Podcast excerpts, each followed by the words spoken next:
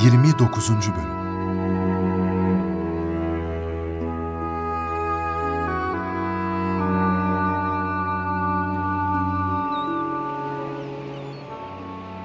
Dört ay bitmek üzere. Lakin biz Aledo Kalesi'ni henüz geri alamadık. Bazı Müslümanlar nedense Kastilyalıları bize tercih ediyor. Biz bir gizli şirke düştük. Bazen ne yaptığımız belli olmuyor. Bunları sen mi söylüyorsun El Mutenit? Evet ben söylüyorum Yusuf bin Taşfin. Bu ülkenin insanını iyi bilirim. Ben de onlardan biriyim. Şu anda hakikat ile zaaflarımız arasında kapana kısılmış gibiyiz. Tercihimizi yapabilsek... Buna engel ne? Engel çok basit Yusuf. Bizim olduğunu zannettiğimiz şeyler. Oysa mülk Allah'ındır. Onun adına ve onun adıyla tasarruf edilir ama Aması ne? nefsimiz daha ileride bizim. Galiba iradelerimiz felç oldu. Düşündüğümüz ve inandığımız şeyler apayrı, yaşayışımız apayrı. İnandığımız gibi yaşayamıyoruz. Kendimizi tarif etmekte zorlanıyorum bazen. Biz kimiz bilemiyorum. Size bu konularda da yardımcı olalım. Aklımız kabul ediyor ama duygularımız asla kabul etmiyor bu yardımı. Öyleyse kendi aranızda birleşin, bütünleşin. Güç, kuvvet olun. Bundan sonra çok zor. Herkeste bir şey acısı var muhakkak.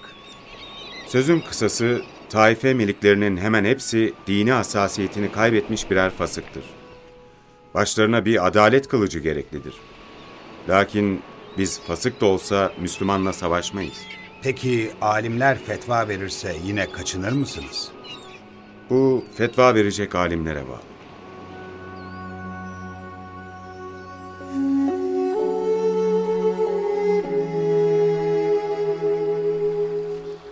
Fetva veren alimler arasında İmam Gazali de vardır ve 1090 yılında murabıt orduları üçüncü kez Endülüs'e geçer.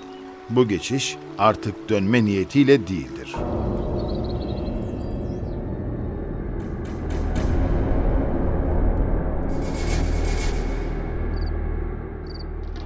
Yaptığını gördün mü? Beceriksiz. Ne diye çıkışıyorsun bana? Sen içlerinde değil miydin? Şimdi ne olacak? Yahu murabıtlar bizim bildiğimiz Müslümanlar gibi değil. İnan ki deli bunlar. Yakından tanıyabilsen hak verirsin bana. Bütün Endülüs yakından görecek artık. Olan oldu. Bunlar yakında İslam birliğini yeniden kurmak isteyeceklerdir. Yazık çalışmalarımıza. Biz de buna fırsat vermeyeceğiz. Herkes görevini yapacak elbette. Bir devri kaybetmiş olacağız. Lakin Endülüs başkadır. İnsanı çarpar, bakışlarını bulandırır. Bu cazibe az insanı kendine esir etmedi. Bunları da eritir ama zaman geçer, zaman. Şimdi Endülüs Murabıtlar Devleti'nin bütünleşmiş bir eyaleti haline gelmeden ne yapacaksak yapalım. Durmak zamanı değil.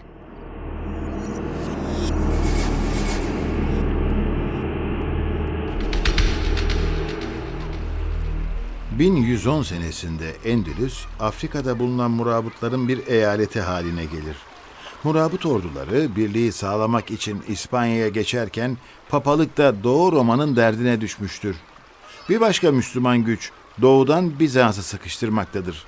Selçukluların Anadolu'da ilerlemesi Haçlı dünyasını telaşlandırır.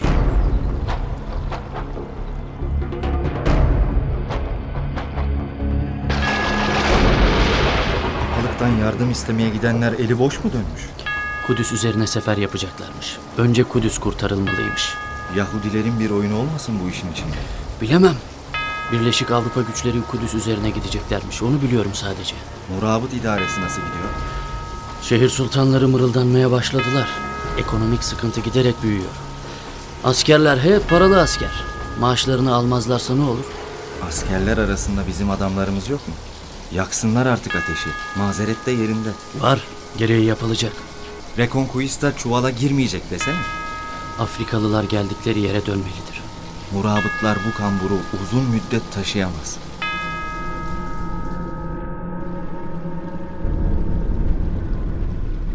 Endülüs hayatı murabıt idarecileri de çözer.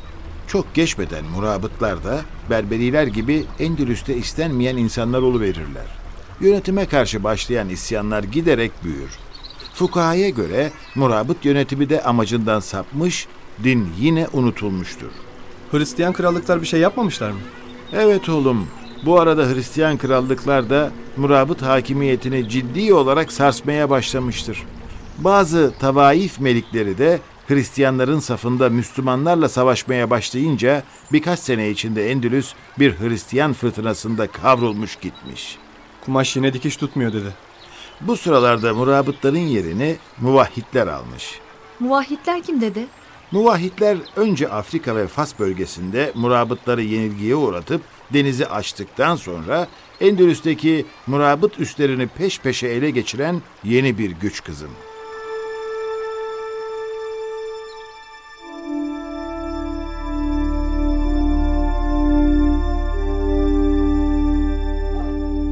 Muvahhidler murabıtları kafir sayıyor. Bu işimize yarar. Biraz haklı sayılmazlar mı?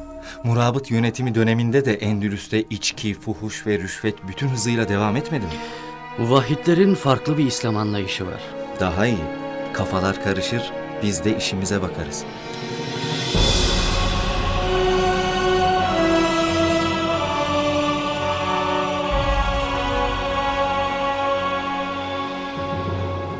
Muvahhidler akidevi konularda tevile yatkın, fıkhi meselelerde ise taklide karşıdırlar.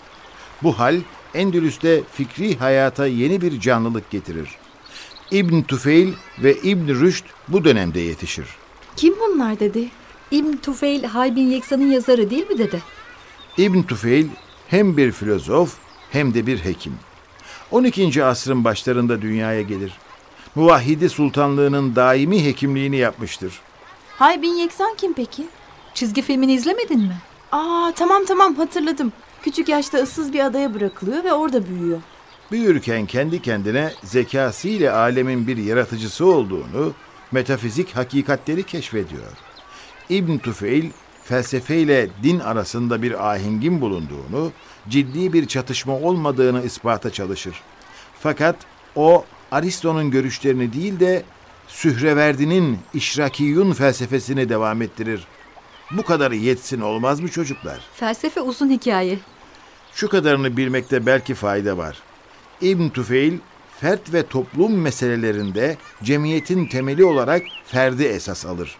İnsanın kendi kendine tabiatı araştırmak suretiyle felsefenin nihai gayesine ulaşabileceğini, bu yolla elde edilen bilginin hiçbir zaman vahye ters düşmeyeceğini, aksine ahenk içinde bulunacağını ileri sürer.'' Peki İbn Rüşd kim? 1126-1198 yılları arasında yaşamış İslam dünyasının en büyük filozoflarından biri. Aristo'nun bir talebesi. Meşşai ekolünün son temsilcisi. Kelamda Eş'ari, fıkıhta ise Malikidir. Genç yaşta İbn Tüfeil tarafından muvahhidi emiri Ebu Yakup Yusuf'a takdim edilir. Aristo felsefesine ilgi duyan emir İbn Rüşd'den Aristo felsefesini şerh etmesini ister. Batı dünyası Aristo'yu İbn Rüşd sayesinde tanıdı. Bu da bu kadar yetsin. Ne dersiniz? Tamam yetsin. Muvahhidler döneminde bayındırlık alanında da hareketlenme yaşanır. Yeni yeni eserler inşa edilir. Bu eserler dönemine göre gerçekten göz kamaştırıcıdır. Muhyiddin İbn Arabi'den hiç söz etmedik dedi. Haklısın kızım. Muhyiddin İbn Arabi de bu dönemin ünlü simalarından 1165-1240 yılları arasında yaşamış. Gençlik yıllarını Endülüs'te geçirmiş. Çok genç yaşta tasavvufla tanışmış. Endülüs'teki pek çok şeyhe hizmet etmiş. Fas'ta bulunduğu sıralarda 35 yaşındayken bir tecelli de kendisine doğudaki şehirlere gitmesi emredilir. Önce Mekke'ye gelir, hac vazifesini yapar. Bağdat ve Musul'dan sonra Anadolu'ya geçer. Malatya'da bulunur. Kahire'ye döndüğünde şiddetli tenkit ve düşmanlıklara maruz kalır. Önce Halep'e, oradan da Konya'ya geçer. Sadreddin Konevi'yi yetiştirir. Yaklaşık aynı zaman dilimi içinde Mevlana'nın babası Sultan Bahaeddin Veled'le oğlu Celaleddin de Belh'ten Konya'ya gelir. Allah Allah çok ilginç. Sanki aynı el bu insanları bir merkeze topluyor. Yıllar sonra Osmanlı Devleti Selçuklu ülkesinin ilim ve tasavvuf mirasına sahip çıkar. İlginçtir. Muhyiddin İbn Arabi Eşşeceratün Nümanniye Fit Devletil Osmaniye adlı küçük hacimli risalesinde cifr ilminin verilerine göre Osmanlı Devleti'nin kurulacağını ve bu devletle ilgili bazı hadiseleri rumuzlu ifadelerle haber vermiş. Horasan erenlerinden Sarı Saltuk'ta Osmanlı'ya bağlı olan büyüklerdenmiş. Evet kızım, o dönemde birçok mühim zat Osmanlı'nın yanında yer almış. Bir hikmeti olsa gerek. Diğer taraftan dünya işte. Bir yerde dağılma yaşanırken bir yerde yeniden meyveye duruyor medeniyet. Dağılma değil de sancılı dönem desek. Çünkü daha sonra da üstün medeniyet meyveleri veriyor Endülüs. Değil mi dede? Başlı başına bir Endülüs medeniyetinden söz edebilir miyiz dedi. 9 ve 10. asırlarda Endülüs neredeyse bölgesinin süper gücüdür. Endülüs medeniyeti karanlık gecede parlayan, parıltısıyla yol ve yön gösteren kutup yıldızı gibidir. 8. yüzyıldan 15. yüzyıla kadar Endülüs'te Avrupa'nın bilinen en görkemli, en parlak medeniyeti kurulur. Kuzeydeki Hristiyanların din savaşları yüzünden birbirini kırdıkları, Avrupa'da düşünmeyi suç sayan karanlık çağın yaşandığı bir zamanda bu gerçekten göz alıcı bir medeniyetti. Biraz daha net ifade etsek. Net işte. Bundan daha net ne olabilir ki? Ne bileyim böyle misallerle filan. Çok genel değil yani. Mesela o dönemde Endülüs'te tıp, matematik, eczacılık, astronomi, fizik ve felsefede dünya çapında bilginler yetişti ve bunlar dünyanın çeşitli yerlerindeki gelişmelere katkıda bulundular. Sonra mesela Endülüs tefekkürü tamamen kendine özgüdür. Doğudaki düşünce hayatının bir tekrarı değildir ve uzun yıllar batıyı derinden etkilemiştir. Dedeciğim konuyu çok dağıtmadınız mı? Muvahhidlerden bahsetmeyecek miyiz? Çok az bahsettik ama yetmedi galiba. Ben pek anlayamadım da. Muvahhidler önce Afrika ve Fas bölgesinde güçlendikten sonra Endülüs'e geçerler. Murabıtların elindeki yerleri tek tek kendi hakimiyetleri altına alırlar. En son Gırnata şehri muvahhidlerin eline geçer. Çok belirgin simaları yok galiba. Aslında o dönemde biraz kargaşa dönemi oğlum. Diğer taraftan daha hakimiyet sağlanır sağlanmaz ihtilal ve ayaklanmalar başlar. Yine dış etki mi acaba? Bu ihtilal ve ayaklanmalar muvahhidlerden kaynaklanır.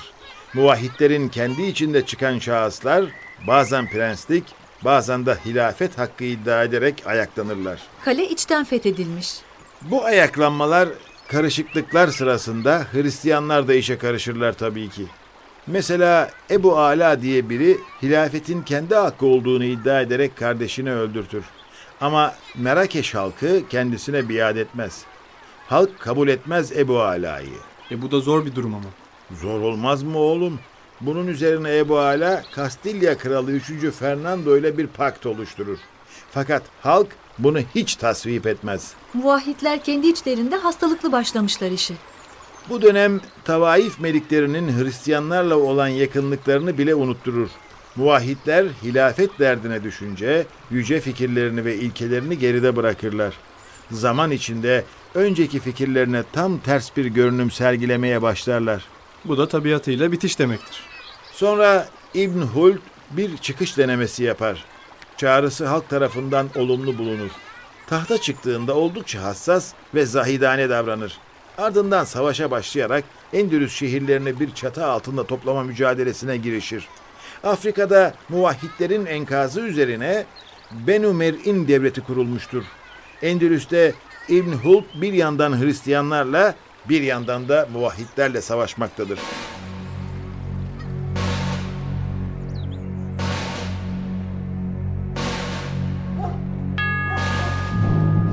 Bu dünyada şöyle bir gün rahat yüzü görmek yok bize. Bıktım arkadaş, yoruldum. Tam muvahhidleri hallettik derken şimdi de İbn Hult çıktı başımıza. Arak Savaşı'nda canımıza okuyan o okçular nereden çıktı? Oğuz diyorlar ama nereden geldiklerini öğrenemedim. Düşmanı hiçbir zaman küçümsememeli dostum. Artık bu işe bütün Hristiyanların katılması lazım. Papaya giden elçiler bir netice alamamış mı acaba? Yani papalık buraya mı gelmeli diyorsun? Katoliklerin duruma hakim olması için sence gerekli değil mi? Kastilya kralı başvurdu ama sonucu öğrenemedi. Haçlı seferi bizim için iyi olmaz ama başka çare de yok gibi. Korkuyorum. Neden korkuyorsun? Artık bütün Avrupa buraya gelir. Yazık olur o güzelim kentlere. Bu Endülüs kentleri yakılıp yıkılmadan bizim olmalı. Biz de biraz keyfini sürmeliyiz. Neticede bu olmaz mı? Bilemiyorum. Dedim ya, korkuyorum.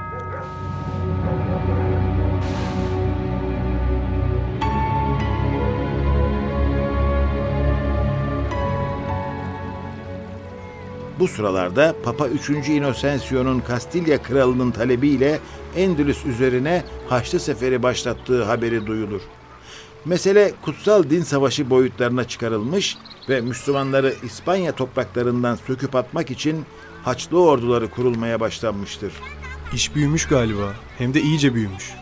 Papa Kudüs için savaşmakla Endülüs için savaşmanın farklı olmadığını söylüyormuş.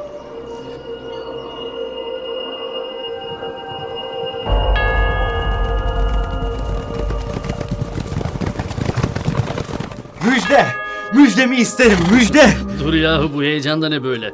Gören de Endülüs'ü Müslümanlardan temizledin zannedecek. Temizlemek üzereyiz. Artık Reconquista kesin gerçekleşecek. Aha, çok dinledik bu hikayeleri. Hikaye değil bu gerçek. İnan ki gerçek. Geçin efendim, geçin. Palavraya karnım tok. Papa dediğini yaptı. Katolikler birleşti. Aragon, Navarra, Portekiz, Fransa ve İtalya askerlerinden oluşan Haçlı ordusu Kastilya öncülüğünde buraya geliyor. Yaşadık. Acele etme. Savaşta yaşamaktan daha çok ölmek ihtimali var.